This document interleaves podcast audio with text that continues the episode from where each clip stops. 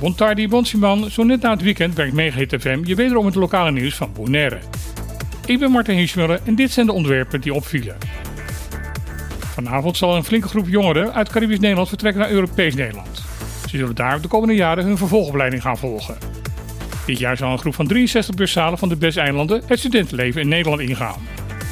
Ze gaan studies volgen in zorg en welzijn, uiterlijke verzorging, techniek, ICT, media, marketing, sport en beweging, horeca, bestuur, rechten, finance, sociaal werk en taalwetenschappen, MBO, HBO en universitaire opleidingen. De groep die vandaag vertrekt wordt begeleid door de organisatie Turengulu. Zij gaan ervoor zorgen dat nieuwbakken studenten zo snel mogelijk aan het leven in Nederland gaan wennen en hulp bieden bij het vinden van woonruimte, het openen van een bankrekening en het aanvragen van een service burgernummer. Veel jongeren die in Nederland gaan studeren kiezen ervoor om na studie daar te blijven. Dit ondanks dat er veel energie wordt gestoken door overheden en bedrijfsleven om te vers opgeleide talenten te laten terugkeren naar het eiland van herkomst.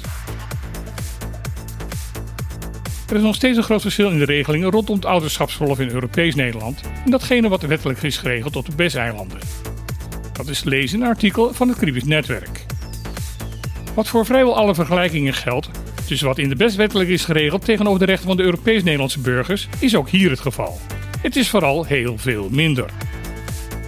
Minder verlofdagen, vrijwel geen mogelijkheid voor de vader om zich gelijk naar de bevalling actief met de verzorging van het kind bezig te houden. En net zoals in Europa voor de Tweede Wereldoorlog, de kerstverse moeder is voor een beetje hulp aan het kraambed afhankelijk van de goedwillendheid van de eigen familie. Over een verruiming van de verlofregeling in de BES rondom de geboorte van een kind wordt al heel lang gepraat. Door woordvoerders van het ministerie van Sociale Zaken en Werkgelegenheid wordt aangegeven dat een verbeterde regeling eigenlijk op 1 juli 2024 zou moeten ingaan. Of dat gaat lukken is zeer de vraag. Voor die tijd moet het wetsvoorstel nog behandeld gaan worden in de Tweede Kamer. Zeker doordat het huidige kabinet Rutte 4 een aantal weken geleden is gevallen, is volstrekt onduidelijk wanneer deze behandeling kan gaan plaatsvinden. Na goedkeuring in de Tweede Kamer moet de nieuwe wet daarna ook nog behandeld gaan worden in de Eerste Kamer. Flink geïrriteerd, zo is de reactie van het bestuurscollege van Sabe op de brief van waarnemend Rijksvertegenwoordiger Jan Helmond kort samen te vatten. Tijdens de recente eilandsraadvergadering op Bonaire bleek dat het bestuurscollege van Bonaire al zes maanden had verzuimd om de wettelijke verplichte openheid te geven over door het bestuur genomen beslissingen. Voor Jan Helmond aanleiding om een waarschuwende brief aan het bestuurscollege te sturen. De Rijksvertegenwoordiger verzoekt in de brief het bestuurscollege om voor 1 oktober met een plan van aanpak te komen om dit probleem op te lossen. Opvallend is dat Helmond deze brief niet alleen naar het bestuurscollege van Bonaire heeft gestuurd, maar ook naar die van Saba. Van dat eiland kwam van de kant van de eilandsraad geen kritiek over het gebrek aan transparantie. Het bestuurscollege van Saba heeft dan ook flink fel gereageerd op schrijven van de Rijksvertegenwoordiger.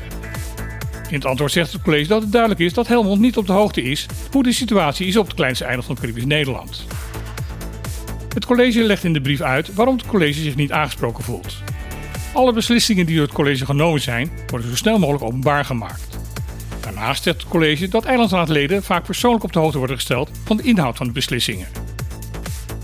Daar voelt het bestuurscollege van Samen zich niet aangesproken en legt de brief van de Rijksvertegenwoordiger naast zich neer. Wie ook zeer geïrriteerd heeft gereageerd is de Curaçaose minister van Justitie, Shelton Hato. Hij zegt dat momenteel Amnesty International door middel van symboolpolitiek probeert Curaçao in een negatief daglicht te stellen. Hiermee reageert de minister op rapportage van de mensenrechtenorganisatie dat de omstandigheden van de vluchtelingen uit Venezuela op het eiland meer dan mensonterend zijn. Als in 2021 vat Amnesty de situatie van deze mensen in de gaten en constateert dat er misschien wel iets verbeterd is, maar dat er nog steeds veel Venezolanen als misdadigers achter de tralies verdwijnen. Vrouwen worden gedwongen om de prostitutie in te gaan en dat Venezolaanse mannen die het gelukt is om een baan te vinden, door de werkgevers vaak ernstig worden uitgebuit. Volgens minister Hato is dat allemaal onzin en houdt Curaçao zich netjes aan de mensenrechten.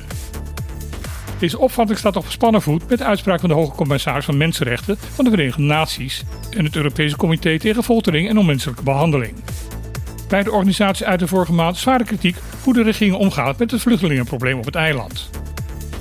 Daarnaast verscheen vorige week het Trafficking in Person Report van het ministerie van Buitenlandse Zaken van de Verenigde Staten. In het rapport wordt Curaçao gedegradeerd tot de laagst mogelijke klasse.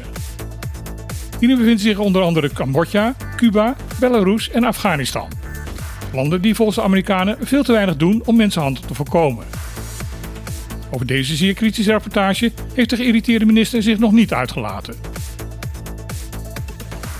Dit was weer het lokale nieuws van Bonaire op Megahit FM. Ik wens iedereen nog een mooie dag toe met weinig irritaties en dan heel graag weer. Tot morgen.